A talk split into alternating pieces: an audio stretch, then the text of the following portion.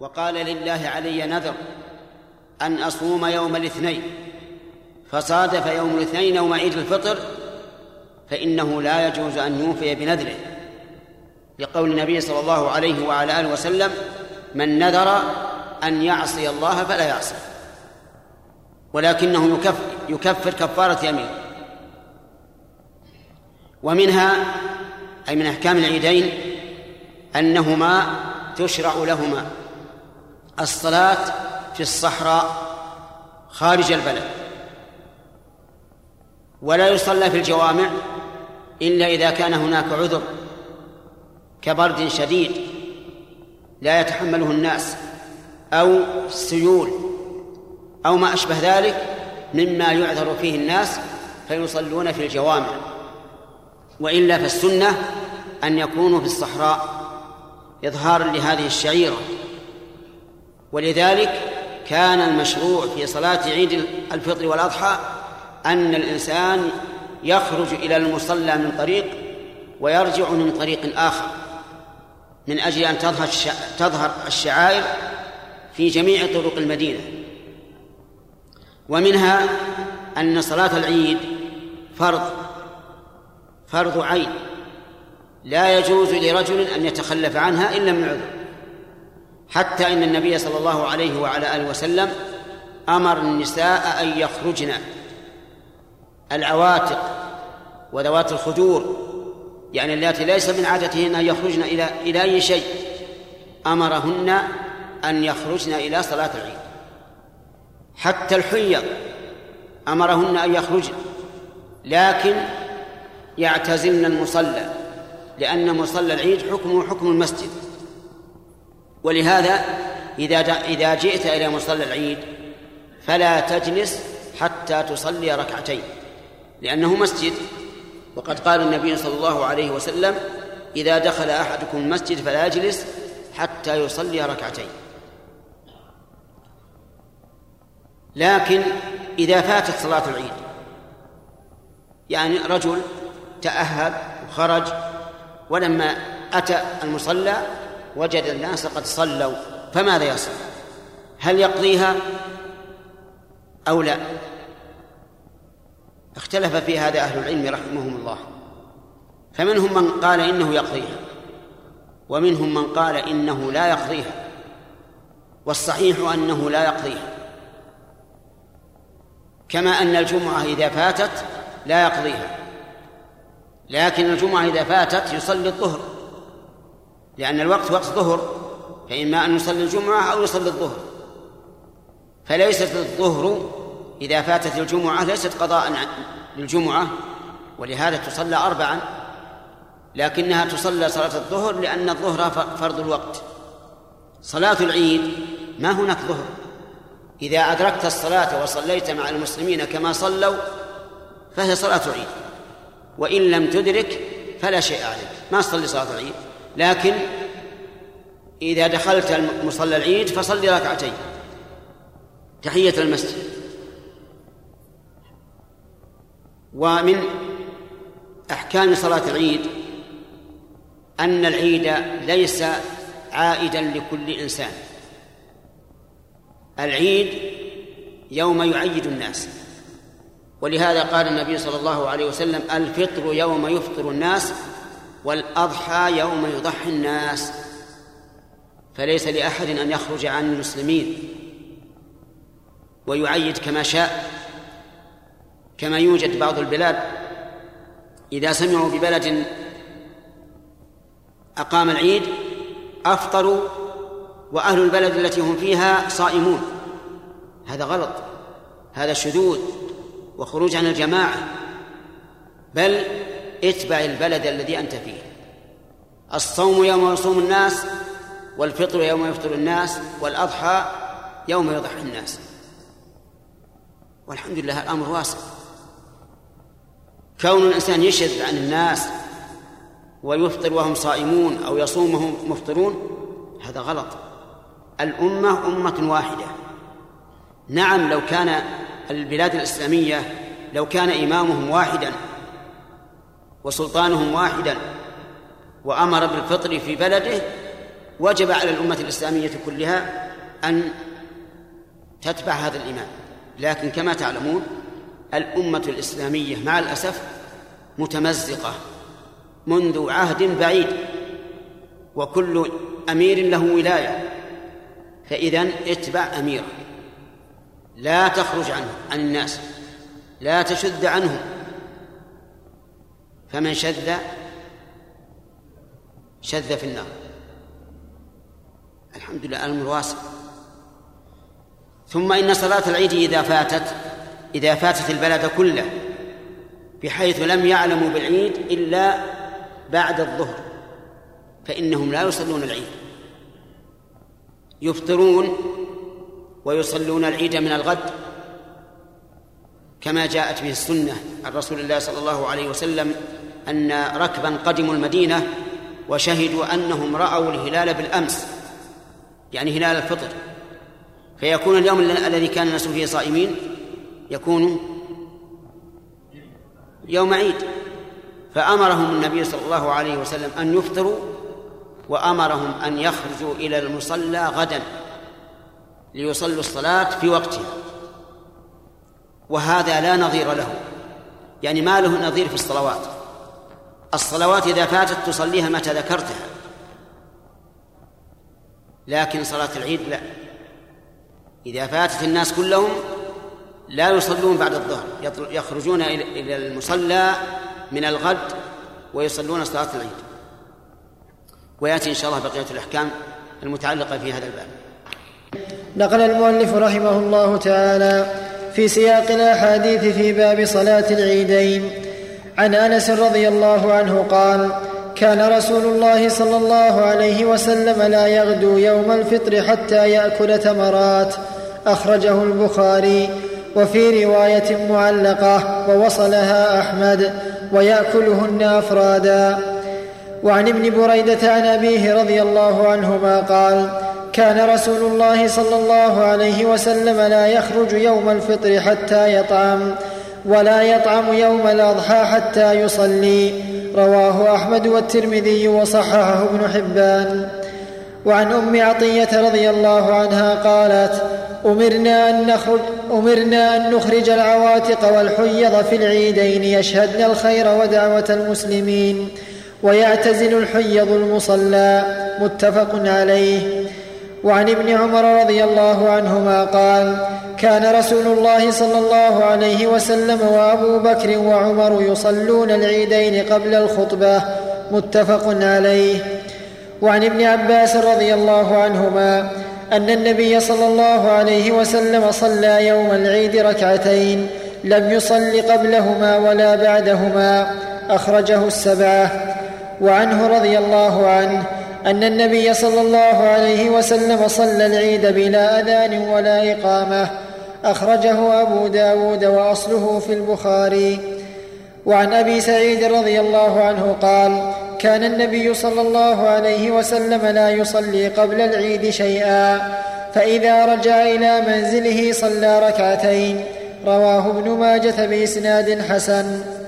وعنه رضي الله عنه قال كان النبي صلى الله عليه وسلم يخرج يوم الفطر والأضحى إلى المصلى وأول شيء يبدأ به الصلاة ثم ينصرف فيقوم مقابل الناس والناس, والناس على صفوفهم فيعظهم ويأمرهم. متفق عليه. وعن عمرو وعن عمرو بن شعيب عن أبيه عن جده رضي الله عنهم قال قال نبي الله صلى الله عليه وسلم التكبير في الفطر سبع في الأولى وخمس في الأخرى والقراءة بعدهما كلتيهما. أخرجه أبو داود. ونقل الترمذي عن البخاري تصحيحه. وعن أبي واقد الليثي رضي الله عنه قال كان النبي صلى الله عليه وسلم يقرأ في الفطر والأضحى بقاف واقتربت. أخرجه مسلم. وعن جابر رضي الله عنه قال كان رسول الله صلى الله عليه وسلم إذا كان يوم العيد خالف الطريق أخرجه البخاري. ولأبي داود عن, ولأبي داود عن ابن عمر نحوه. وعن أنس رضي الله عنه قال قدم رسول الله صلى الله عليه وسلم المدينة ولهم يومان يلعبون فيهما. ف... بسم الله الرحمن هذه احاديث في باب صلاة العيدين اوردها الحافظ ابن حجر في كتابه بلوغ المرام من أدلة الأحكام. فمنها أن النبي صلى الله عليه وعلى آله وسلم كان يبدأ بالصلاة قبل الخطبة ثم يقوم مقابل الناس والناس على صفوفهم فيعظهم ويذكرهم. ففيه دليل على أن العيد يخالف الجمعة في هذا. الجمعة تتقدم الخطبة الخطبتان على الصلاة. وأما العيد فبالعكس الصلاة قبل الخطبة. وظاهر هذا الحديث وغيره أن أن العيد ليس له إلا خطبة واحدة. لكن ذكر الفقهاء رحمهم الله أن العيد له خطبتان واستدلوا بحديث فيه في صحته نظر. فمن اقتصر على خطبة واحدة فلا حرج. ومن خطب خطبتين فأرجو أن لا يكون به بأس. ومن هذا مما في هذه الأحاديث من الأحكام أن النبي صلى الله عليه وسلم كان يوم الفطر لا يخرج إلى الصلاة حتى يأكل تمرات وترا ثلاثا أو خمسا أو سبعا أو تسعا أو إحدى عشرة حسب ما يشتهي لكن يقطعها على وتر. ففيه فيستحب في عيد الفطر أن لا يخرج إلى الصلاة حتى يأكل هذه التمرات.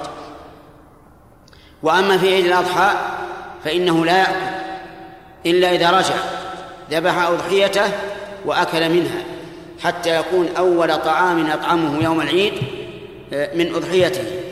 امتثالا لقوله تعالى فكلوا منها وأطعموا البائس الفقير. ومن الأحكام التي دلت على هذه الأحاديث أن النبي صلى الله عليه وسلم كان يقرأ في صلاة العيدين بقاف واقتربت. قاف في الركعة الأولى كاملة واقتربت في الركعة الثانية كاملة. فينبغي للإمام أن يقرأ بهما أحيانا وبسبح والغاشية أحيانا لتحصل له السنة. ولا يقول هذه آه، سور طويلة لأن السنة كلها خير. وليست طويلة منهيا عنها بل إن النبي صلى الله عليه وسلم كان يقرأ بها ويأمر بالتخفيف فدل ذلك على أن قاف واقتربت لا تعد من طوال مما يطول. ومما دلت عليه هذه الأحاديث من الأحكام أن العيدين فيهما تكبيرات زوائد في الصلاة. الركعة الأولى فيها ست زوائد. وهي مع تكبيرة الإحرام سبع والثانية فيها خمس إذا قام.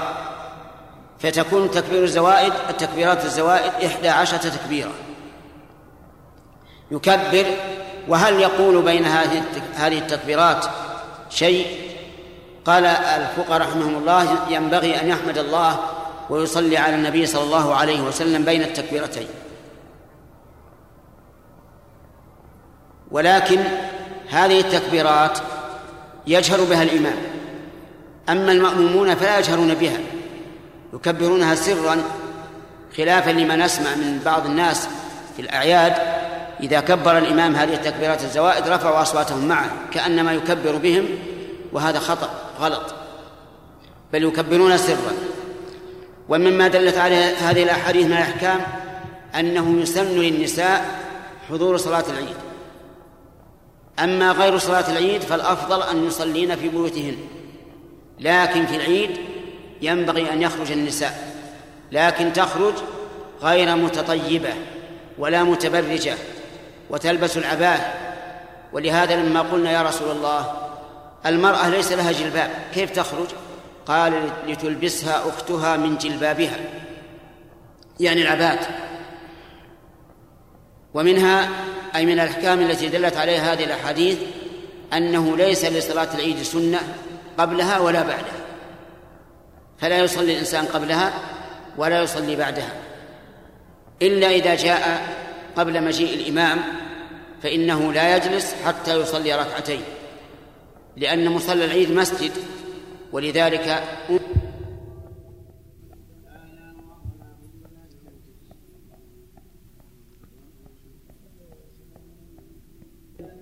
قال رحمه الله تعالى باب صلاة الاستسقاء. عن ابن عباس رضي الله عنهما قال خرج النبي صلى الله عليه وسلم متواضعا متبذلا متخشعا مترسلا متضرعا فصلى ركعتين كما يصلي في العيد. لم يخطب خطبتكم هذه. رواه الخمسة وصححه الترمذي وأبو عوانة وابن حبان. وعن عائشة رضي الله عنها قالت شكى الناس إلى رسول الله صلى الله عليه وسلم قحوط المطر فأمر بمنبر فوضع له بالمصلى ووعد الناس يوما يخرجون فيه فخرج حين بدا حجاب الشمس. فخرج حين بدا حاجب الشمس فقعد على المنبر فكبر وحمد الله ثم قال إنكم شكوتم جدب دياركم وقد أمركم الله أن تدعوه ووعدكم أن يستجيب لكم. ثم قال الحمد لله رب العالمين الرحمن الرحيم مالك يوم الدين لا إله إلا الله يفعل ما يريد. اللهم أنت الله لا إله إلا أنت أنت الغني ونحن الفقراء. أنزل علينا الغيث واجعل ما أنزلت علينا قوة وبلاغا إلى حين. ثم رفع يديه فلم يزل حتى رؤي بياض إبطيه. ثم حول إلى الناس ظهره وقلب رداءه وهو رافع يديه. ثم أقبل على الناس ونزل فصلى ثم أقبل على الناس ونزل فصلى ركعتين. فأنشأ الله تعالى سحابه فرعدت وبرقت ثم أمطرت. رواه أبو داود وقال غريب وإسناده جيد.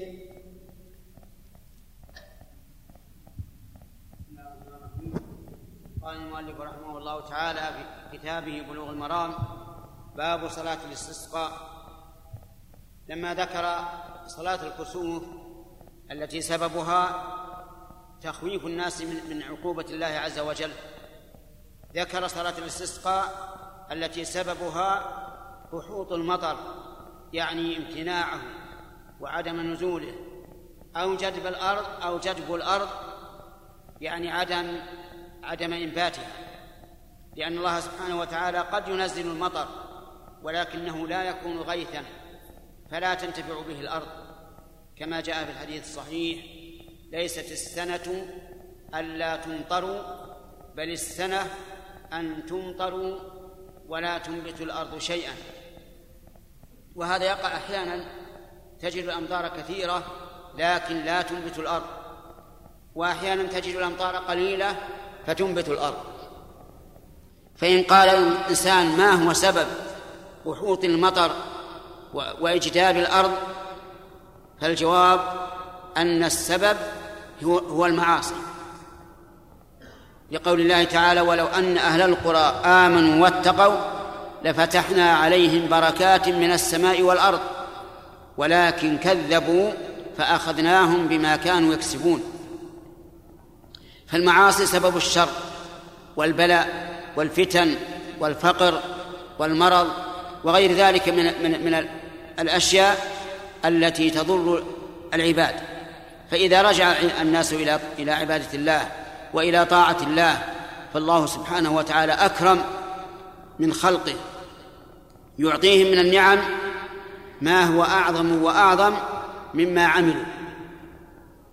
فإذا حصل الإجداب أي عدم نبات الأرض أو قحوط المطر أي عدم نزوله فإنه يشرع للمسلمين أن يستسقوا أن يطلبوا الله تعالى السقيا. وقد طلب النبي صلى الله عليه وسلم السقيا من الله سبحانه وتعالى فأغاثهم الله فأنزل الله المطر في الحال كما في حديث أنس بن مالك رضي الله عنه. في رجل دخل والنبي صلى الله عليه وسلم يخطب يوم الجمعة فشكى إلى النبي صلى الله عليه وسلم ما يجد الناس من عدم نزول المطر فرفع يديه وقال اللهم أغثنا ثلاث مرات فأنزل الله المطر. وكما في هذه الأحاديث التي ساقها المؤلف في هذا الباب. ونزول المطر بعد دعاء النبي صلى الله عليه وسلم دليل على أنه رسول الله حقا لأن الله استجاب دعاءه وأغاث المسلمين وسقاهم. وكانت هذه الآية آية معنوية يعرف بها استجابة الله تعالى لرسوله صلى الله عليه وسلم. وكان غيث بني إسرائيل بآية حسية فإنهم إذا امتنع عنهم المطر فإن موسى عليه الصلاة والسلام يستسقي ربه فيأمره الله تعالى أن يضرب الحجر. فيضرب الحجر فيتفجر عيونا يشاهده الناس. فكانت هذه آية حسية لأن بني إسرائيل أغلظ طباعا وأشد انقيادا للحق. فكانت لا لا تجدي فيهم الآيات المعنوية فأراهم الله تعالى الآيات الحسية. ولكنهم مع ذلك أبلد من من يكون من الخلق. كما قال تعالى مثل الذين حملوا التوراة ثم لم يحملوها كمثل الحمار. كمثل الحمار يحمل أسفارا. ذكر المؤلف رحمه الله أحاديث في صفة الاستسقاء والصلاة الخاصة به أن الناس يخرجون إلى مصلى العيد. لكنهم يخرجون متخشعين متبذلين غير متطيبين ولا لابس ثياب جميلة إظهارا للفقر والفاقة. والفرق بين هذا وبين صلاة العيد أن صلاة العيد يستحب لها التجمل والتطيب لأن صلاة العيد صلاة, صلاة فرح وشكر. أما هذه فإنها صلاة استكانة وخضوع فناسب أن يأتي الناس إليها على وجه التبذل وعدم التزين. فيصلي بهم ركعتين ثم يدعو الله عز وجل. وإن شاء دعا أولا ثم صلى. كل ذلك قد جاءت به السنة. صلاة العيد الخطبة بعدها تأكيدا. وأما الاستسقاء فإنه يجوز أن يكون ذلك قبل الصلاة أو بعدها. وسيأتي إن شاء الله بقية الكلام على هذا الموضوع. نقل المؤلف رحمه الله تعالى في سياق الأحاديث في باب صلاة الاستسقاء عن أنس أن رجلا دخل المسجد يوم الجمعة والنبي صلى الله عليه وسلم قائم يخطب فقال يا رسول الله هلكت الأموال وانقطعت السبل فادعوا الله عز وجل يغيثنا فرفع يديه ثم قال اللهم أغثنا اللهم أغثنا. فذكر الحديث وفيه الدعاء وفيه الدعاء بإمساكها متفق عليه. وعنه أن عمر رضي الله عنه كان إذا قحط استسقى بالعباس بن عبد المطلب وقال اللهم إنا كنا نتوسل إليك بنبينا فتسقينا وإنا نت اللهم إنا كنا نتوسل إليك بنبينا فتسقينا وإنا نتوسل إليك بعم نبينا فاسقنا فيسقون. رواه البخاري. وعنه رضي الله عنه قال أصابنا ونحن مع رسول الله صلى الله عليه وسلم مطر. قال فحسر ثوبه حتى أصابه من المطر. وقال إنه حديث عهد بربه. رواه مسلم. وعن عائشة رضي الله عنها أن النبي صلى الله عليه وسلم كان إذا رأى المطر قال اللهم صيبا نافعا أخرجاه. وعن سعد رضي الله عنه أن النبي صلى الله عليه وسلم دعا في الاستسقاء. اللهم جلنا سحابا كثيفا قصيفا دلوقا ضحوكا تمطرنا منه تمطرنا منه رذاذا قطقطا قطقطا سجلا يا ذا الجلال والإكرام. رواه أبو عوانة في صحيحه. وعن أبي هريرة رضي الله عنه أن رسول الله صلى الله عليه وسلم قال خرج سليمان عليه السلام يستسقي فرأى نملة مستلقية على ظهرها رافعة قوائمها إلى السماء تقول اللهم إنا خلق من خلقك ليس بنا غنى عن سقياك. فقال ارجعوا فقد سقيتم بدعوة غيركم. رواه أحمد وصححه الحاكم. وعن أنس رضي الله عنه أن النبي صلى الله عليه وسلم استسقى فأشار بظهر كفيه إلى السماء. أخرجه مسلم.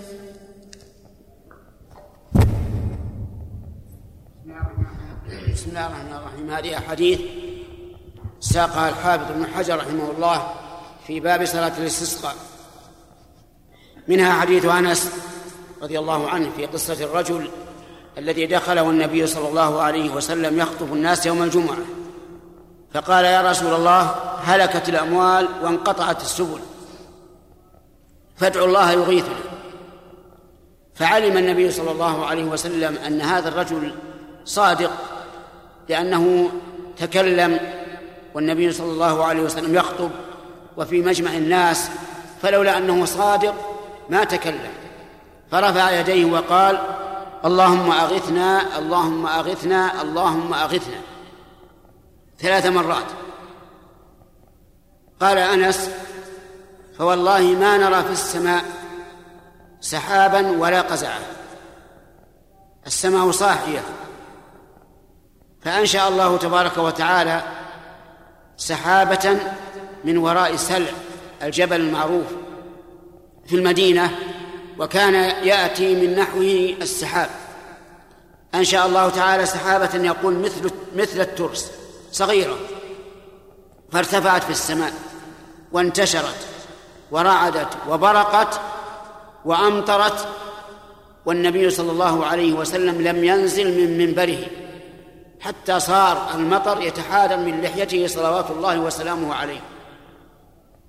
وبقي المطر اسبوعا كاملا والسماء تمطر ليلا ونهارا حتى دخل الرجل من الجمعة الثانية أو الرجل الأول وقال يا رسول الله تهدم البناء وغرق المال فادعوا الله يمسكها عنا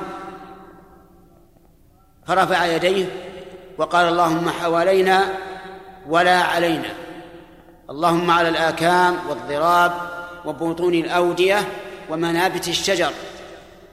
وجعل النبي صلى الله عليه وسلم يشير بيده الكريمة إلى السماء. فما يشير إلى ناحية من السماء إلا انفرجت بأمر الله عز وجل. فخرج الناس يمشون في الشمس. ففي هذا الحديث دليل على مسائل عظيمة. منها قدرة الله عز وجل. وأنه تعالى إذا أراد شيئا فإنما يقول له كن فيكون. كلمة واحدة لا زيادة عليها فيكون الشيء كما أراد الله عز وجل. ومنها آية صدق النبي صلى الله عليه وعلى آله وسلم. فإن كون الله يجيب بهذه الفورية البالغة دليل على صدقه وأنه رسول الله حقا لأنه لو كان كاذبا ما أجاب الله دعوته لأن الكاذب لا ينصر بل مآله الفشل والخسران والخذلان. فدل هذا على صدق النبي صلى الله عليه وعلى آله وسلم وأنه رسول الله حقا ولهذا أجاب الله دعاءه في الاستسقاء والاستصحاء ومنها أنه إذا استسقى في خطبة الجمعة رفع يديه كما جاء ذلك مصرحا به في هذه الرواية. لكن المؤلف رحمه الله اختصره رفع فالخطيب إذا دعا بالاستسقاء خاصة فإنه يرفع يديه ولا يرفع يديه في غير هذا لا يرفع يديه في الدعاء للمسلمين ولا في إصلاح الأمور وإنما يرفع يديه عند الاستسقاء فقط في خطبة الجمعة. والناس كذلك رفعوا أيديهم لأن الناس تبع لخطيبهم فإذا شرع للخطيب أن يرفع يديه شرع للمأموم المستمع المؤمن على دعائه أن يرفع يديه لأن الدعاء للجميع. ومنها من فوائد حديث أنس أنه يجوز للإنسان أن يكلم الخطيب إذا كان لمصلحة. لأن الرجل دخل وكلم النبي صلى الله عليه وسلم ولم ينكر عليه. فإذا دخل فإذا كلم الخطيب رجل لمصلحة فلا بأس به. لكن إذا تكلم أحد والإمام يخطب فهذا حرام عليه ويحرم من أجل الجمعة من أجل الجمعة ولا ثواب له ثواب جمعة. ومن فوائد هذا هذا الحديث أنه ينبغي للإنسان إذا طلب شيئا أن يبين السبب حتى يقتنع المطلوب فإن هذا الرجل الذي طلب من النبي صلى الله عليه وسلم أن يدعو الله بغيث بالغيث بين السبب. قال هلك المال وانقطعت السبل. يعني المواشي هلكت لأنها لا ترعى شيئا والسبل انقطعت لأن المال هزيل والإبل هزيلة لا تستطيع المشي. فإذا طلبت شيئا من شخص فينبغي أن أن تبين السبب ليطمئن ويجيبك. ومنها جواز سؤال الغير أن يدعو للمسلمين يعني أنه يجوز. أن تقول للشخص الذي ترجى إجابته لصلاحه ادعو الله للمسلمين بكذا وكذا. لأن هذا الرجل سأل النبي صلى الله عليه وسلم أن يغيث أن يغيث المسلمين وهذا عموم. أما لو سألت شخصا واحدا لمصلحتك أنت؟ وقلت يا فلان ادعو الله لي. فهذا لا ينبغي لأنه ليس من ليس من سنة الرسول صلى الله عليه وسلم أن يطلب من أحد أن يدعو له ولأن في ذلك اتكالا على دعاء هذا الرجل الذي سألته أن يدعو الله لك ولأنه قد يؤدي إلى غرور هذا الرجل بنفسه وأنه أهل لأن يطلب منه الدعاء. لذلك لا تطلب من أحد أن يدعو لك. ادعو الله أنت يا أخي. إن الله يقول ادعوني أستجب لكم. فأنت تدعو ربك ليس بينك وبين الله حجاب. فإن قال قائل أليس عكاش بن محصن؟ قال للنبي صلى الله عليه وسلم ادعو الله أن يجعلني منهم. قلنا بلى. لكن الرسول عليه الصلاة والسلام ليس كغيره. للرسول صلى الله عليه وسلم خصائص ليست لغيره. فإن قال قائل أليس النبي صلى الله عليه وسلم قال للصحابة أيكم أدرك أويسا القرني أو القرني؟ فلي فليطلب منه أو فليسأله أن يستغفر له. وهذا من التابعين. قلنا بلى لكن هذا خاص بأويس لأن النبي صلى الله عليه وسلم لم يقل للصحابة اطلبوا من أبي بكر أن يدعو لكم ونحن نعلم علم اليقين أن أبا بكر أفضل من أويس لكن هذا خاص بأويس. والخصائص لا نعلم أسبابها هذا فضل من الله عز وجل يؤتيه من يشاء. أما إذا طلب الإنسان الدعاء من شخص على وجه العموم فهذا إحسان إلى الغير إحسان إلى الداعي وإحسان إلى المدعو له هذا لا بأس به كما جاء في هذا الحديث. ومنها أن رفع اليدين من فوائد حديث أنس أن رفع اليدين من أسباب إجابة الدعاء وهو كذلك. فالدعاء من آدابه وأسباب إجابته أن ترفع يديك. إلا في المواضع التي لم ترد السنة بالرفع فيها فإنها لا ترفع. فلو قال إنسان أنا أرفع يدي بين السجدتين لأدعو الله. قلنا لا. لو قال أرفع يدي في التشهد الأخير في الدعاء قلنا لا لأن ذلك لم يرد. بل ورد خلافه فإنه لم يثبت عن النبي صلى الله عليه وسلم أنه رفع يديه في الدعاء في الصلاة إلا في القنوت. ومن فوائد هذا الحديث جواز التوسل بدعاء الغير. وعلى هذا يحمل حديث عمر رضي الله عنه. عمر بن الخطاب في عهده في خلافته أصاب الناس قحط شديد. شديد جدا للغاية. فجاءوا يطلبون منه أن يسأل الله الاستسقاء. فقال اللهم إنا نتوسل إليك بنبينا فتسقينا وإنا نتوسل إليك بعم نبينا فأسقنا فيسقوا لكن ما هو التوسل؟ التوسل هو ما جاء في حديث أنس. أنهم يتوسلون إلى الله بدعاء النبي صلى الله عليه وسلم. كذلك عمر توسل إلى الله بدعاء العباس بن عبد المطلب لقرابته من النبي صلى الله عليه وسلم. ولهذا جاء في ألفاظ هذا الحديث قم يا عباس فادعو الله. فيقوم العباس فيدعو فيسقوا والله الموفق نقل المؤلف رحمه الله تعالى في سياق الأحاديث في باب صلاة الاستسقاء. عن أنس رضي الله عنه قال أصابنا ونحن مع رسول الله صلى الله عليه وسلم مطر. قال فحسر ثوبه حتى أصابه من المطر وقال إنه حديث عهد بربه. رواه مسلم. وعن عائشة رضي الله عنها أن النبي صلى الله عليه وسلم كان إذا رأى المطر قال اللهم صيبا نافعا. أخرجاه هذان الحديثان في بيان ما كان النبي صلى الله عليه وسلم يفعله ويقوله إذا نزل المطر. أما الأول فحديث أنس أن النبي صلى الله عليه وسلم أصابهم مطر فحسر عن ثوبه يعني كشفه حتى أصابه من المطر وقال إنه حديث عهد بربه. وذلك أن الله سبحانه وتعالى يخلق ما يشاء. وهذا المطر خلقه الله تعالى في حين نزوله فكان حديث عهد بالله. فأحب النبي صلى الله عليه وعلى آله وسلم أن يصيبه ما هو حديث عهد بالله عز وجل. وهذه سنة سنة فعلية يعني ينبغي للإنسان إذا نزل المطر أن يكشف عن ثوبه أو عن غترته أو عن شيء من جسده حتى يصيبه من المطر اقتداء بالنبي صلى الله عليه وعلى آله وسلم.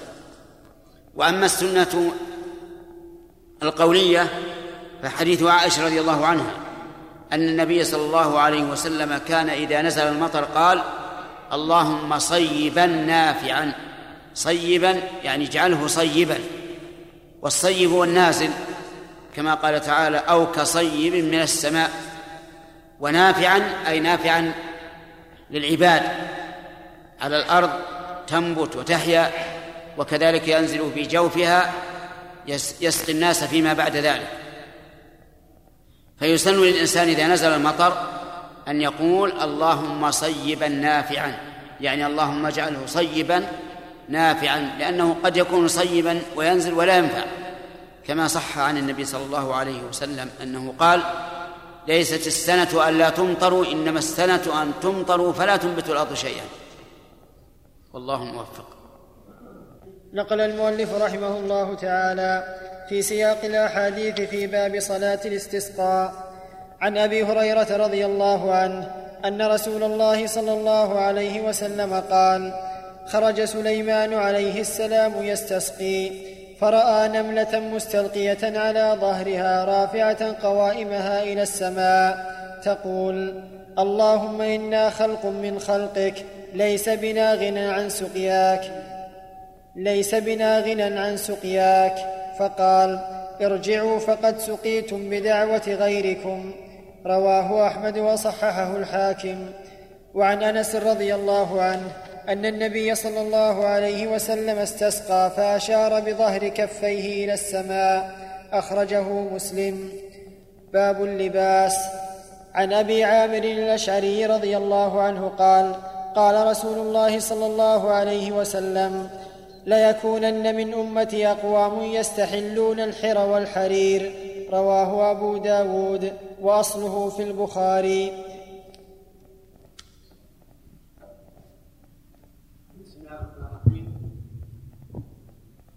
هذان حديثان ساقهما ابن حجر رحمه الله في كتابه بلوغ المرام في باب صلاة الاستسقاء. الأول عن أبي هريرة رضي الله عنه أن النبي صلى الله عليه وسلم قال إن سليمان عليه السلام خرج يوما يستسقي يعني يطلب المطر ونزول المطر فرأى نملة مستلقية على ظهرها.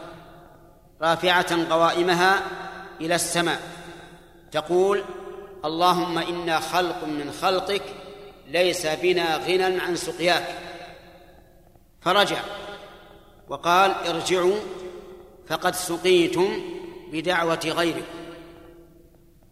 ففي هذا دليل على ما نطق به القرآن الكريم من أن سليمان عليه الصلاة والسلام علمه الله منطق الطير. ومنطق كل شيء. فمن ذلك هذه النملة.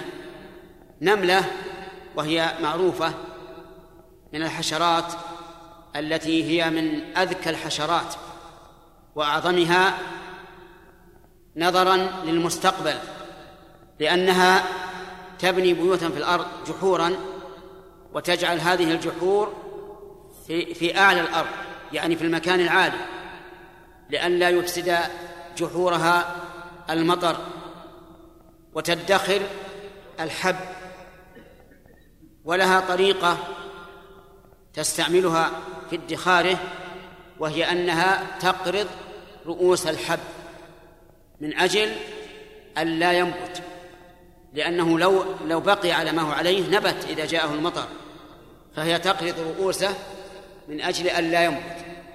وإذا كان مطر كثير وصل البلل إلى هذه الحبوب فإنها تخرجها في الشمس من أجل أن تنشف ولا ولا تعفن. وسأل سائل فقال هل يجوز أن أخذ هذه الحبوب التي نشرتها؟ لا أو أو ندعها لها. فهذه الحشرة بإذن الله لها ذكاء ذكاء عجيب وبلاغة وفصاحة. لما أتى سليمان على وادي النمل قالت نملة يا أيها النمل ادخلوا مساكنكم. هذا إرشاد ترشدهم إلى أن يدخلوا المساكن لأنها ملاجئ وملاذ. لا يحطمنكم سليمان وجنوده وهذا تحذير أن يحطمهم سليمان وجنوده لأنهم لا يشعرون بهذا بهذا النمل ولو شعروا بها وهي في الطريق أيضا فسيحطمونها. لا يمكن أن يتجنبوا الطريق من أجلها. وهم لا يشعرون وهذا اعتذار. اعتذار لسليمان وجنوده أنهم لن يشعروا بكم. فالمهم أنه عليه الصلاة والسلام أعني سليمان خرج يستسقي فوجد هذه النملة. مستلقية على ظهرها لأنه لا يمكنها أن ترفع جميع قوائمها إلى السماء إلا إذا استلقت على ظهرها. وتقول اللهم إنا خلق من خلقك ليس بنا غنى عن سقياك. وهذا توسل إلى الله عز وجل بحالها وأنها من سائر الخلق وأنها لا غنى لها عن سقي الله عز وجل. ففي هذا الحديث دليل على فوائد. منها آية من آيات من آيات الله سبحانه وتعالى التي أمد سليمان بها لأن الله تعالى أعطاه آيات كثيرة منها الملك الذي لا ينبغي لأحد من بعده. ومنها أن الله تبارك وتعالى في العلو فوق كل شيء وأن الحشرات وهي التي لا تعقل تعلم أن بارئها وخالقها فوق فوق السماوات فترفع قوائمها إليه عز وجل. ففيه دليل على أن أولئك الثيران الذين أنكروا علو الله عز وجل النمل أفقه منهم بالله وأعلم منهم بالله لكنهم في الحقيقة ثيران الخلق ثيران الورى الذين لا يفهمون ولا يعقلون. فالله سبحانه وتعالى عال بذاته فوق عرشه فوق كل شيء ولا ينكر ذلك إلا ضال في دينه سفيه في عقله. وفيه أيضا دليل على أن النمل ينطق وهو كذلك. النمل له نطق. يفهم بعضهم لغة بعض ويعرفها ولها طرق عجيبة في, في, في الدلالة. حتى إنك ربما تبعدها عن بيتها وجحرها فإذا بها تدل. وتتخذ طريقا مع صاحباتها طريقا لا اعوجاج فيه. شاهدنا ذلك بأعيننا. تتخذ النمل طريقا من مكان طلب الرزق إلى البيوت طريقا مستقيما ليس فيه اعوجاج. لا تميل يمينا ولا يسارا. تجد أسراب النمل على هذا الطريق بإذن الله عز وجل. ومن فوائد الحديث أن أن المشروع في الدعاء أن يرفع الداعي يديه إلى ربه عز وجل. لأنه يستجدي ربه. يقول أعطني أعطني. وهذا لا بد من رفع اليدين إلى الله. فالمشروع في الدعاء رفع اليدين إلا ما جاءت السنة بعدم رفعه رفعها فيه.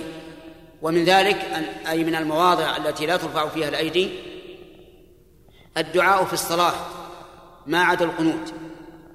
فالدعاء بين السجدتين ليس فيه رفع وبعد التشهد ليس فيه رفع وفي أثناء الركوع ليس فيه رفع وفي في الاستفتاح اللهم باعد بيني وبين خطاياي ليس فيه رفع. كذلك في خطبة الجمعة. لا ترفع الأيدي في الدعاء سواء كان دعاء خاصا أم عاما. وما نشاهده من بعض الجهال الذين يرفعون أيديهم عند دعاء الخطيب فإنه جهل. ينبغي أن ينبه عليه إذا انتهت الخطبة. إلا في الاستسقاء أو الاستصحاء فالسنة رفع اليدين. يعني مثلا إذا دعا الخطيب بالاستسقاء اللهم أغثنا اللهم أسقنا أو ما أشبه ذلك. فليرفع يديه وليرفع الناس أيديهم معه. وكذلك إذا دعا بالاستصحاء أي اللهم حوالينا ولا علينا فليرفع يديه أيضا كما جاءت به السنة. وفي هذا الحديث من الفوائد التوسل إلى الله تعالى بذكر حاجة الداعي.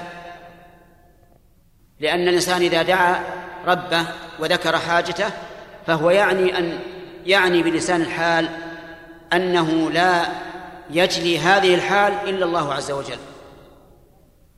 ولهذا قالت اللهم إنا خلق من خلقك والله عز وجل قد تكفل بأرزاق جميع الخلق وما من دابة في الأرض إلا على الله رزقها. فلا تمنع, فلا تمنع الناس سقياك لأنه إذا نزل المطر نبتت الأرض وحصل لهذا النمل رزق يرتزق به. والتوسل إلى الله تعالى يكون بأمور. الأمر الأول التوسل بالإيمان بالله. لأن الإيمان بالله سبب للعطاء وسبب للمغفرة وسبب للرحمة.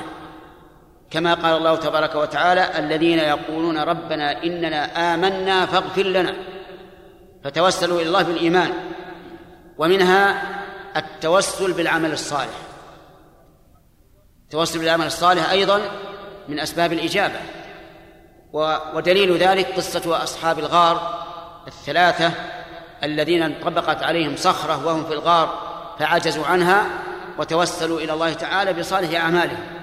أحدهم توسل ببر الوالدين والثاني توسل بالعفة والثالث توسل بالأمانة. ومنها أي من التوسل التوسل بأسماء الله. عامة أو خاصة. فالعامة كما جاء في حديث عبد الله بن مسعود رضي الله عنه في دعاء الهم والكرب أسألك اللهم بكل اسم هو لك سميت به نفسك إلى آخر الحديث. والخاصة مثل أن يقول الإنسان اللهم اغفر لي إنك أنت الغفور الرحيم.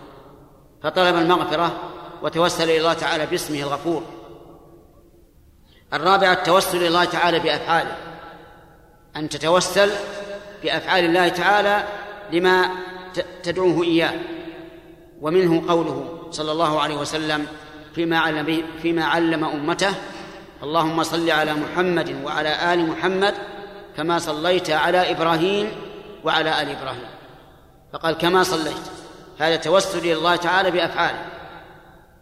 الخامس التوسل إلى الله تعالى بذكر حاجة الإنسان.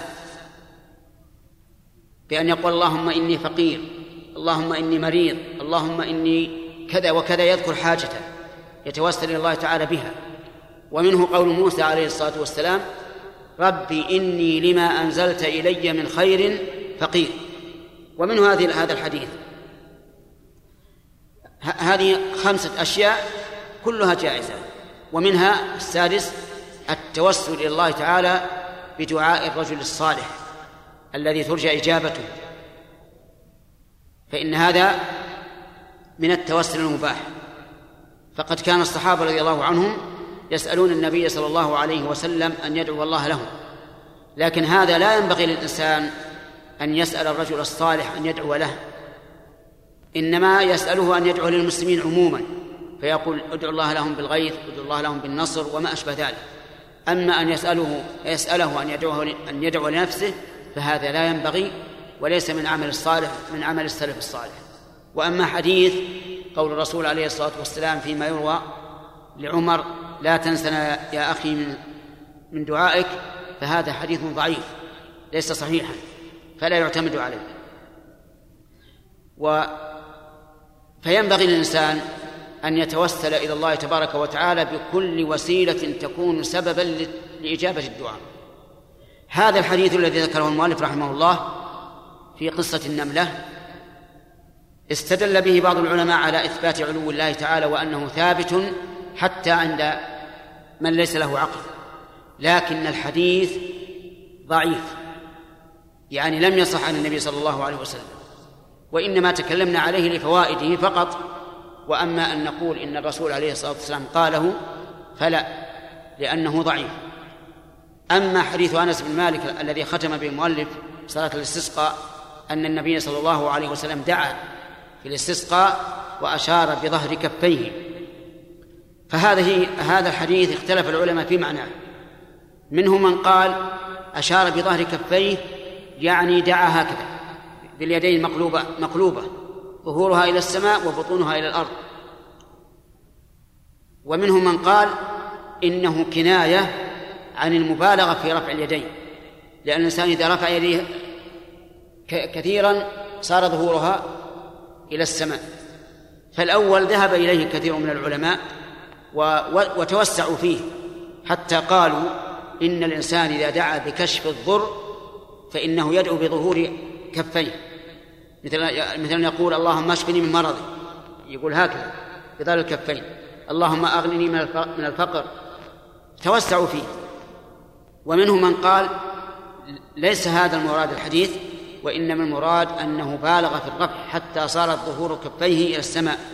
وهذا اختيار شيخ الإسلام ابن تيمية وهو الحق. أن الرسول ما دعا بظهر كفيه أبدا لا في الماء لا في الاستسقاء ولا غيره وإنما كان يبالغ في الاستسقاء حتى يظن الرائي أنه دعا بظهر كفيه. والله الموفق. أما اللباس فيأتي إن شاء الله الكلام عليه. قال رحمه الله تعالى باب اللباس. عن أبي عامر الأشعري رضي الله عنه قال قال رسول الله صلى الله عليه وسلم ليكونن من أمتي أقوام يستحلون الحر والحرير. رواه أبو داود وأصله في البخاري. بسم الله الرحمن الرحيم. يقول مالك رحمه الله باب اللباس. اللباس يعني ما يلبسه الإنسان من قميص أو سراويل أو عمامة أو غيره. واعلم أن الله سبحانه وتعالى أنزل على عباده لباسين اللباس الأول لباس معنوي وهو لباس التقوى واللباس الثاني لباس حسي وهو ما يستر به الإنسان جسمه. وهذا النوع نوعان أيضا. نوع يواري السوءة ويستر العورة ونوع رياش أو ريش أي لباس كمال وجمال. وكلها من نعمة الله عز وجل. ومن حكمة الله أن جعل الإنسان عاري العورة حتى يحتاج إلى لباس يسترها وينتقل من هذا من هذه الحاجة إلى حاجة اللباس المعنوي وهو لباس التقوى. فيعلم أنه لا بد لا بد له من لباس التقوى كما أنه لا بد له من لباس الجسد. والأصل الأصل في لباس الجسد أنه حلال. كل شيء تستر به جسمك فهو حلال. هذا هو الأصل لأنه داخل في عموم قوله تعالى هو الذي خلق لكم ما في الأرض جميعا. وداخل في قوله تعالى قل من حرم زينة الله التي أخرج لعباده والطيبات من الرزق فأنكر الله على من حرم زينة الله التي أخرج لعباده. وعلى هذا فإذا قال قائل لإنسان هذا الثوب حرم عليك فليقل له إيش؟ أين الدليل؟ الأصل الحل وإذا قال هذا التفصيل حرام فليقل أين الدليل؟ لأن الأصل أن الإنسان يلبس ما شاء من الثياب وعلى أي كيفية فصلها؟ كما شاء هذا هو الأصل. إلا إذا ورد في القرآن أو السنة أو إجماع المسلمين ما يقتضي التحريم فيعمل به. من ذلك لباس الحرير على الرجال فإنه حرام. لأن لباس الحرير يقتضي الميوعة والليونة والرقة وهذا ليس بمناسب للرجل الذي ينبغي فيه الحزم والقوة والخشونة ولكن تحتاج إليه النساء ولهذا كان الحرير حراما على الرجال حلالا للنساء. ثم ذكر المؤلف حديث أبي مالك الأشعري أن النبي أو أبي عامر الأشعري وهو في البخاري بالشك أبي مالك أو أبي عامر أن النبي صلى الله عليه وسلم قال ليكونن من أمتي أقوام يستحلون الحرى والحرير والخمر والمعازف. أربعة أشياء. كلها حرام لقوله يستحلون فدل ذلك على أنها حرام وأن هؤلاء يستحلونها والاستحلال نوعان النوع الأول اعتقاد أنها حلال والثاني استعمالها استعمال المستحل لها وإن اعتقد أنها حرام وكلاهما فيه الإثم العظيم وتأمل قوله الحرى والحرير. الحرى يعني الفرج والمراد يستحلون الزنا واللواط والعياذ بالله ويرونه حلالا. وصدق رسول الله صلى الله عليه وسلم بما قال حيث كان الواقع يشهد له. فالآن في الأمة الإسلامية التي تستقبل القبلة وتشهد أن لا إله إلا الله وأن محمد رسول الله فيها من يستحل الزنا واللواط. فقد بلغنا بخبر الثقات أن في البلاد الإسلامية شباب مرد يتجملون بلباس الحرير والذهب ويكونون في الأسواق ويعرضون أنفسهم يتلوط بهم الناس. نسأل الله العافية. في بلاد إسلامية. تصلي إلى القبلة. تصلي الصلوات الخمس. تنادي بالأذان. وكذلك في هذه في البلاد الإسلامية نساء متجملات فتيات يعرضن أنفسهن للزنا والعياذ بالله. فصدق الرسول صلى الله عليه وسلم. كان في أمته من يستحل الحر. الحرى يعني إيش؟ الفرج. والمراد الزنا واللواط والعياذ بالله.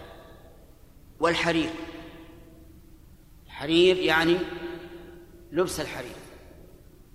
وهذا يختص بالرجال. أعني تحريم لبس الحرير يختص بالرجال. وانظر كيف قرن بين استحلال الفرج والحرير. لأن الرجل ولا سيما الفتى ولا سيما إن كان جميلا إذا لبس الحرير كان ذلك مدعاة للتلوط به والعياذ بالله. لأنه يبقى مائعا كالمرأة تماما والشيطان يجري من ابن آدم مجرى الدم. فقرن بالحرير الحكمة فيه واضحة جدا. وعلى هذا فيكون لباس الحرير على الرجال حراما مقرونا بالزنا أو اللواط كذلك الخمر يستحلون الخمر. الخمر كل شراب أسكر أو إن شئت فقل كل مطعوم أسكر. أيهما أعم؟ الثاني أو الأول؟ كل شراب أسكر أو كل مطعوم أسكر. كل مطعوم أسكر. لأن المطعوم يشمل الشراب والأكل. لقول الله تعالى فمن شرب منه فليس مني ومن لم يطعمه فإنه مني. فكل مطعوم أسكر فهو خمر وكل خمر فهو حرام. وتحريم الخمر ثابت بالكتاب والسنة وإجماع المسلمين وهو معلوم بالضرورة من دين الإسلام في بلاد الإسلام. ومعنى استحلال الخمر له وجهان. الوجه الأول أن يقولوا إنه حلال والثاني أن يشربوه أو أن يطعموه طعام المستحل له وإن اعتقدوا أنه حرام. ولقد صدق الرسول عليه الصلاة والسلام. استحل الخمر استحلته بعض الأمة الإسلامية ورأت أنه لا بأس به وتجاوزت الحد. وسمته الشراب الروحي. قاتلهم الله. شراب خبيث لعن شارب وحامل والمحمول إليه وبائع ومشتريه. ويسمى شرابا روحيا يعني مطهر للروح. وهو أم الخبائث كما جاء في الحديث. وحكمه أن شاربه يعزر بما لا يقل على عن أربعين جلدة أو ثمانين جلدة أو مئة جلدة أو ألف جلدة حسب ما يرجع الناس. لأنه ما في حد عن الرسول عليه الصلاة والسلام معين هو إنما هو راجع إلى نظر القاضي. في فيعاقب الشارب بما يستحق وبما يرجعه وأمثاله. وإذا شرب مرة وجلد ومرة وجلد ومرة وجلد ومرة الرابعة فإنه يقتل. قال شيخ الإسلام لأنه مثل الصائل الذي لا يندفع إلا بالقتل. هذا جلد ثلاث مرات بالخمر وشرب الرابعة. متى متى يتوب؟ ولهذا قال الشيخ الإسلام رحمه الله إن قتل شارب الخمر في الرابعة مشروع إذا لم إذا لم ينتهي الناس بدونه. وصدق رحمه الله. وهذا قد ورد فيه حديث في السنن حديث صحيح. أخذ به بعض العلماء مطلقا وقال إذا شرب وجلد ثم شرب وجلد ثم شرب وجلد ثم شرب الرابعة وجب قتل بكل حال. وهذا مذهب ابن حزم رحمه الله والظاهرية. أما شيخ الإسلام ففصل قال إذا لم ينتهي الناس بدون القتل قتل لأن هذا من جنس الصائل والصائل إذا لم يندفع إلا بالقتل فإنه يقتل. ولو أن الحكومات فعلت مثل هذا لقل شرب الخمر وصار نادرا. لكن مع الأسف أن بعض الحكومات التي تحكم البلاد الإسلامية تبيح هذا. سمعنا أنه يباع علنا في الأسواق. وأنه في جرار يجعل في في الثلاجات كأنه الشراب الحلال والعياذ بالله مع أنه أم الخبائث سالب العقول مفسد الديار. قرأت في مجلة قبل سنوات أن شابا شرب الخمر ودخل على أمه في بلاد غير السعودية والحمد لله ودخل على أمه الساعة الواحدة من الليل. يعني بعد إيش؟ الساعة الواحدة من الليل كم تكون؟ بعد منتصف الليل وهو سكران. فطلب من أمه أن يزني بها. أعوذ بالله شف. ولكنها أبت. فذهب إلى المطبخ وأخذ السكين. وقال إما أن تمكنين من ذلك من نفسك أو أذبح نفسي فأدركتها الشفقة فمكنت فزنى بها. ثم أصبح وأحس أنه فعل هذا الجرم العظيم. فأتى إلى أمه وقال لها أفعلت كذا؟ قالت لا. خافت عليه. قال قال بل فعلت. ثم أخذ صفحة بنزين ودخل الحمام وصبها على نفسه وأوقد في نفسه. إيش النهاية؟ نهاية شرب الخمر زينا بالأم وقتل للنفس والعياذ بالله. ولهذا كان من أبشع المحرمات نسأل الله العافية وكبائر الذنوب. أما المعازف فهي جمع معزف وهي آلة له وهي أيضا حرام. لهذا الحديث كل آلة له سواء كانت موسيقى أو طنبور أو عود أو غيره أو غيرها فإنها داخلة في الحديث. ولا يستثنى من ذلك إلا شيء واحد. الدف.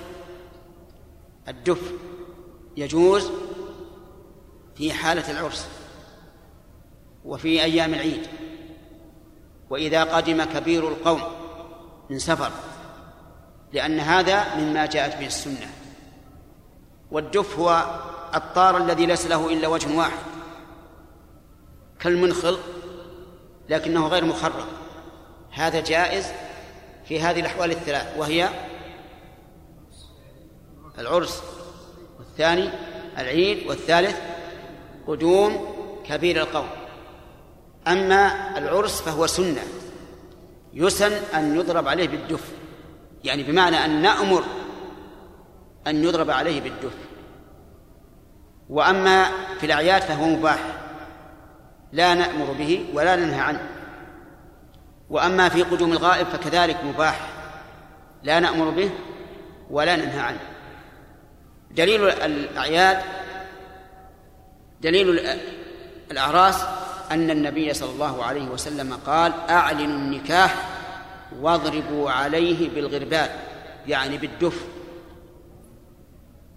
وأما الأعياد فدليله أن أن أبا بكر الصديق رضي الله عنه دخل على عائشة وعندها جاريتان تغنيان وتلففان تضربان بالدف. فانتهرهما أبو بكر فقال النبي صلى الله عليه وسلم دعهما دعهما فإنها أيام عيد. وكذلك أذن للحبشة أن يلعبوا برماحهم وسيوفهم في أيام العيد وهي ما تعرف عندنا بالعرضة. أما قدوم الغائب فإن النبي صلى الله عليه وسلم قدم المدينة. فجاءت امرأة وقالت يا رسول الله إني نذرت إن ردك الله سالما أن أضرب بالدف بين يديك. ليش؟ فرح بقدومه. قال أوفي بنذرك. أوفي بنذرك. فجعلت تدف بين يدي النبي صلى الله عليه وسلم. فلما دخل عمر ألقت الدف تحتها. هيبة من من عمر رضي الله عنه. لكن النبي صلى الله عليه وسلم أذن لها. فدل ذلك على جواز الدف في مثل هذه الحال. وإلا فالأصل أن المعازف كلها حرام. هذا هو الأصل. ولا يهولنك تهاون الناس بها اليوم وكثرة استعمالها فإن هذا مصداق هذا الحديث. لا يستحلون الحر والحرير والخمر والمعازف. فإذا قال قائل أليس النبي صلى الله عليه وسلم قد أخبر بهذا؟ قلنا بلى. لكن هل أخبر به مقررا له أو محذرا منه أيهما؟ الثاني لا شك. ولو كان ما أخبر به عليه الصلاة والسلام في مثل هذه الأمور تقريرا لقلنا إنه قرر أن تعبد الأصنام أيضا. لأنه قال لتركبن سنن من كان قبلكم. قالوا من؟ قال اليهود والنصارى. هل يمكن أن يقول قائل إن الرسول أذن للأمة أن تكون أمة يهودية أو نصرانية؟ لا. لكنه يخبر بذلك محذرا منه. نسأل الله أن يهدينا وإياكم صراطه المستقيم. إنه على كل شيء قدير. بسم الله الرحمن الرحيم. الحمد لله رب العالمين والصلاة والسلام على نبينا محمد وعلى آله وصحبه أجمعين. نقل المؤلف رحمه الله تعالى في سياق الأحاديث في باب اللباس. عن حذيفة رضي الله عنه قال نهى رسول الله صلى الله عليه وسلم أن نشرب في آنية الذهب والفضة وأن نأكل فيها وعن لبس الحرير والديباج وأن نجلس عليه رواه البخاري. وعن عمر رضي الله عنه قال نهى رسول الله صلى الله عليه وسلم عن لبس الحرير إلا موضع إصبعين أو ثلاث أو أربع متفق عليه واللفظ لمسلم. قدم لنا قاعدة مهمة في باب اللباس وهو أن الأصل في اللباس الحل جنسا ونوعا ووصفا. لعموم قول الله تعالى هو الذي خلق لكم ما في الأرض جميعا. وأن من ادعى أن هذا اللباس محرم أو أن كيفية هذا اللباس محرمة فعليه الدليل.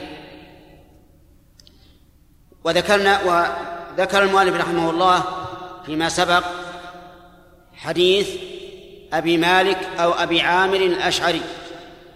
ليكونن من أمتي أقوام يستحلون الحر والحرير والخمر والمعازف أما حديث حذيفة فقد فقد تضمن النهي عن الأكل في إناءين والشرب فيهما وهما آنية الذهب والفضة. ويقال في الأواني ما يقال في اللباس يعني أن الأصل في الأواني وهي الأوعية التي يجعل فيها الطعام والشراب الأصل فيها الحل إلا ما قام الدليل على تحريمه. لقوله تعالى هو الذي خلق لكم ما في الأرض جميعا فجميع الأواني من خشب وخز وخزف وحجارة وغيرها الأصل فيها الحل إلا ما قام الدليل على تحريمه. فمما قام الدليل على تحريمه الأكل والشرب في إناء الذهب والفضة. لحديث حذيفة أن النبي صلى الله عليه وعلى آله وسلم نهى عن ذلك. ولحديث أم سلمة رضي الله عنها الذي يأكل في إناء الفضة إنما يجرجر في بطنه نار جهنم. قال أهل العلم وما طلي بالذهب والفضة فله حكم ما كان من الذهب والفضة. يعني لو كان إناء من نحاس طلي بذهب صار الأكل والشرب به حراما. أو طلي بفضة صار الأكل والشرب به حراما. قالوا أيضا وكذلك ما سمر بذهب أو فضة مثل أن يكون إناء من نحاس وفيه أقمار مسامير من الذهب أو من الفضة فإنه حرام. وهو وهو عام للرجال والنساء بخلاف اللباس. كذلك في حديث حذيفة رضي الله عنه أن النبي صلى الله عليه وسلم نهى عن الحرير والديباج وأن نجلس عليه فيكون التحريم عاما لللباس والجلوس. واختلف العلماء رحمهم الله في جلوس النساء على الحرير فقال بعض العلماء إنه لا يجوز لأنه إنما رخص لهن في اللباس لباس الحرير لحاجتهن إلى التزين. والفراش منفصل عن المرأة وقال بعض العلماء إنه حلال للنساء أن يجلسن على الحرير لعموم أحل الذهب والحرير لإناث أمتي وحرم على ذكورها. والاحتياط القول الأول أي أن النساء لا يجوز لهن أن يجلسن على الحرير وإن جاز لهن أن يلبسن الحرير والفرق ظاهر. أما حديث عمر أما حديث عمر بن الخطاب رضي الله عنه. فإن النبي صلى الله ففيه أن النبي صلى الله عليه وسلم نهى عن لبس الحرير إلا موضع أصبعين أو ثلاث أو أربع. يعني مثلا لو فرض أن الإنسان عليه ثوب من صوف أو قطن وفيه علم يعني خط من الحرير أربع أصابع فما دون فلا بأس به لأن النبي صلى الله عليه وسلم رخص في ذلك. أما إذا كان الثوب فيه علم حرير وعلم قطن يعني خطوط متفرقة فهذا ينظر أيهما أكثر ظهورا فإن كان الأكثر ظهورا الحرير فهو حرام وإن كان الأكثر سوى الحرير فهو حلال فتبين بهذا أنه إذا كان الثوب في مك... فيه حرير في مكان واحد فالعبرة بماذا؟ بأربع أصابع بأربع أصابع فما دون حلال وما زاد فهو حرام. أما إذا كان كل الثوب مخطط فالعبرة بالأكثر حتى لو فرض أن الخط الواحد من الحرير إصبع ثم بعده قطن ثم حرير إصبع ثم بعده قطن. فإن كان الأكثر الحرير فهو حرام وإن كان الأكثر سواه فهو حلال. فهذا هو الضابط فيما كان مخلوطا بحرير وغيره أن يقال إن كان الحرير في موضع واحد فالضابط أربع أصابع فما دون حلال وما زاد فهو حرام. وإن كان في كل الثوب مشاعا فيه فالضابط ما هو الأكثر؟ يكون الحكم له. والله الموفق. بسم الله الرحمن الرحيم. الحمد لله رب العالمين والصلاة والسلام على نبينا محمد وعلى آله وصحبه أجمعين. نقل المؤلف رحمه الله تعالى في سياق الأحاديث في باب اللباس عن أنس رضي الله عنه أن النبي صلى الله عليه وسلم رخص لعبد الرحمن بن عوف والزبير في قميص الحرير في سفر من حكة كانت بهما متفق عليه. وعن علي رضي الله عنه قال كساني النبي صلى الله عليه وسلم حلة سيرا فخرجت فيها فرأيت الغضب في وجهه فشققتها بين نسائي متفق عليه وهذا لفظ البخاري. وعن أبي موسى رضي الله عنه أن رسول الله صلى الله عليه وسلم قال أحل الذهب والحرير لإناث أمتي وحرم على ذكورها. رواه أحمد والنسائي والترمذي وصححه. وعن عمران بن حسين رضي الله عنه أن النبي صلى الله عليه وسلم قال إن الله يحب إذا أنعم على عبده نعمة أن يرى أثر نعمته عليه. رواه البيهقي.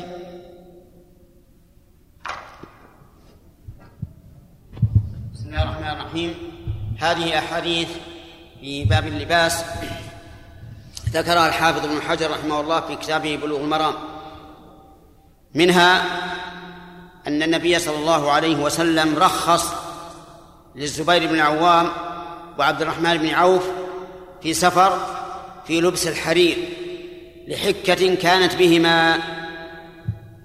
والحكة معروفة وهي التهاب يكون في الجلد يحتاج إلى أن يحكه الإنسان ومن أسباب ومن علاء ومن أدويته وعلاجه أن يلبس الإنسان حريرا. فيرخص الإنسان في لبس الحرير. إذا كان فيه حكة والمراد بالحكة الحكة الشديدة التي ليست معتادة ولهذا عبر بعض العلماء عن ذلك بقولهم من جرب. يعني معناها أنها حكة شديدة. أما الحكة المعتادة فلا يجوز للإنسان أن يلبس الحرير من أجلها. وقوله في سفر هذا ليس قيدا. فإنه إذا كان إذا حصلت الحكة الشديدة جاز للإنسان أن يلبس الحرير سواء كان في سفر أو في حضر. ولكن ينبغي إذا كان يخشى أن يتهم بلباس الحرير أو أن يقتدى به ينبغي أن يلبس عليه قميصا آخر. فيكون الحرير مما الجسم والثاني ظاهرا حتى لا يتهم أو يقتدى به. فإن قالوا إنه إذا لبس ثوبين لم ينفع لأنه يحتمي عليه ربما يحتمي عليه أكثر قلنا إذا لا بأس. وإذا سأله سائل وقال لما تلبس الحرير؟ يقول لسبب. وفي هذا دليل على أن لباس الحرير ليس محرما لذاته. لأن المحرم لذاته لا تبيحه إلا الضرورة لكنه محرم لغيره وذلك لئلا يلتحق الرجل بالمرأة لأن الذي يحتاج إلى لبس الحرير هم النساء هن النساء حتى يتجملن للأزواج. وأما حديث علي بن أبي طالب في مسألة السيراء فهو أن النبي صلى الله عليه وسلم أعطاه حلة سيرة يعني مخططة فيها أعلام من حرير وأعلام من قطن من قطن أو صوف فلبسها علي رضي الله عنه. ولكن النبي صلى الله عليه وسلم كره ذلك له. فعرف ذلك في وجهه فتركها علي رضي الله عنه. فالنبي عليه الصلاة والسلام لم ينهه ولكنها عرفت الكراهة في وجهه فقطعها علي رضي الله عنه بين نسائه. وهذا يدل على أنه إذا كان الحرير وما معه متساويا فإنه لا ينبغي للإنسان لبسه. وقد سبق ان قلنا إن الحرير ينقسم أن الحرير مع غيره ينقسم إلى ثلاثة أقسام. القسم الأول أن يكون الحرير أكثر فهذا حرام. والثاني أن يكون أقل فهذا يباح بشرط أن لا يزيد على أربعة أصابع في, في الموضع الواحد. والثالث أن يكون الحرير وما معه متساويا فهذا جائز لكنه لا ينبغي لأن النبي صلى الله عليه وسلم كره ذلك. أما حديث علي الآخر فهو أن النبي صلى الله عليه وسلم قال أحل الذهب والحرير لإناث أمتي وحرم على ذكورها. والمحلل والمحرم هو الله عز وجل أو النبي صلى الله عليه وسلم. فإن تحليل الرسول صلى الله عليه وسلم من تحليل الله لقول الله تعالى من يطع الرسول فقد أطاع الله. يعني ومن عصى الرسول فقد عصى الله. وليس لأحد أن يحلل أو يحرم إلا بإذن الله إلا بدليل شرعي. ولهذا كان السلف الصالح كالإمام أحمد وغيره يكرهون أن يقولوا عن الشيء إنه حرام إلا إذا ورد النص بالتحريم بلفظ التحريم لأنهم يتهيبون أن يقولوا حراما في شيء فيه النهي فقط إذ قد يكون المراد بالنهي الكراهة. وهؤلاء الذين يتسرعون ويتعجلون كل شيء محرم كل شيء حلال. هؤلاء قد افتروا على الله الكذب. وقد قال الله تعالى إن الذين يفترون على الله الكذب لا يفلحون. متاع قليل ولهم عذاب أليم. كذلك أشد من هذا وأعظم أولئك الذين يتسرعون بالتكفير يكفرون عباد الله ويخرجونهم من الملة بغير دليل من الشرع. هؤلاء الذين يكفرون بلا دليل هؤلاء يعود تكفيرهم إليهم. يعني يكونون هم الكفار والعياذ بالله.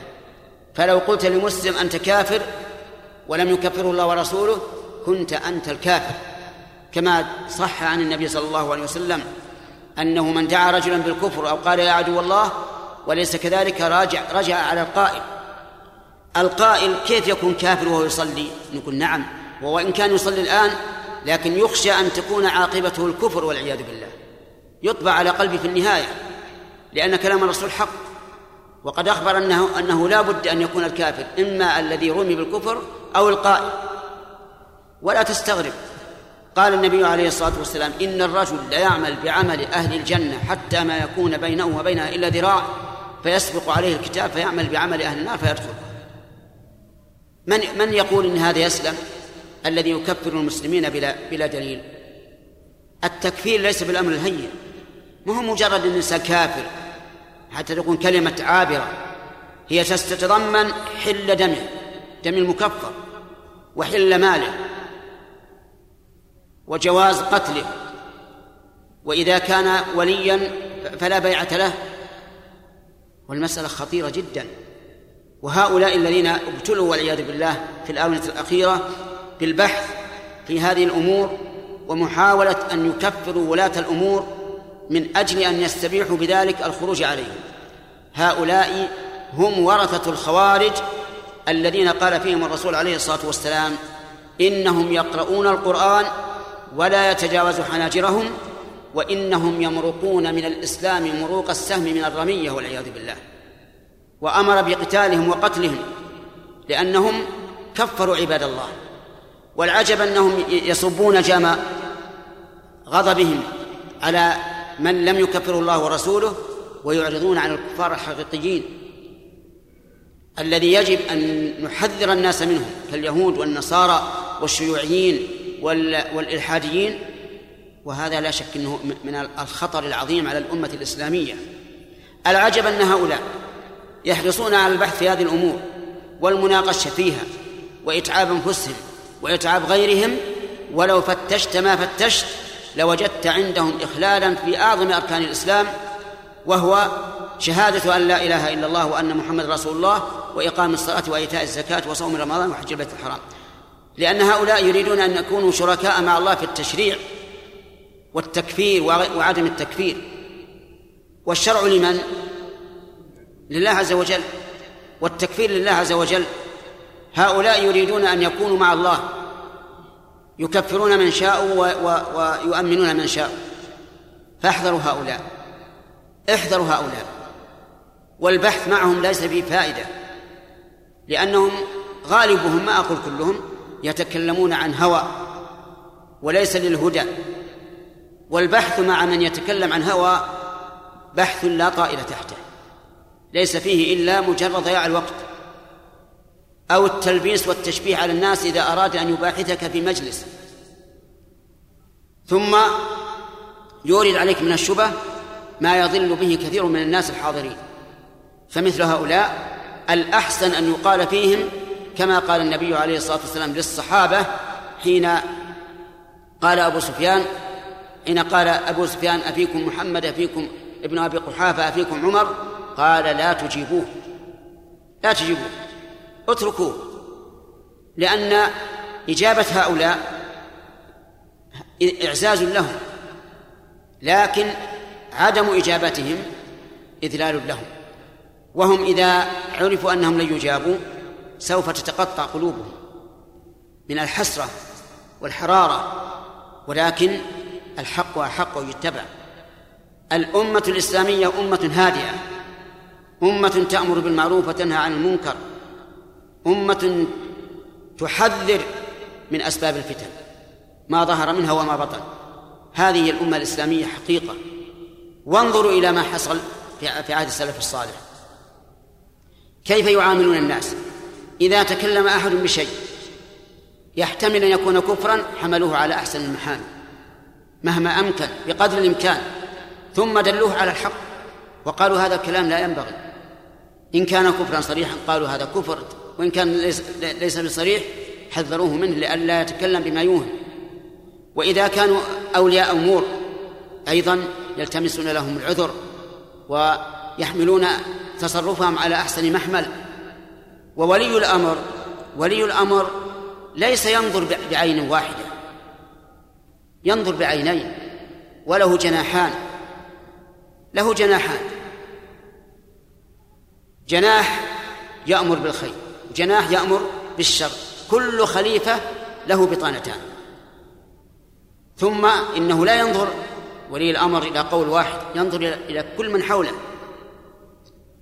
فقد يفعل الشيء متأولا ويأتي هؤلاء المتسرعون ويقول هذا كافر.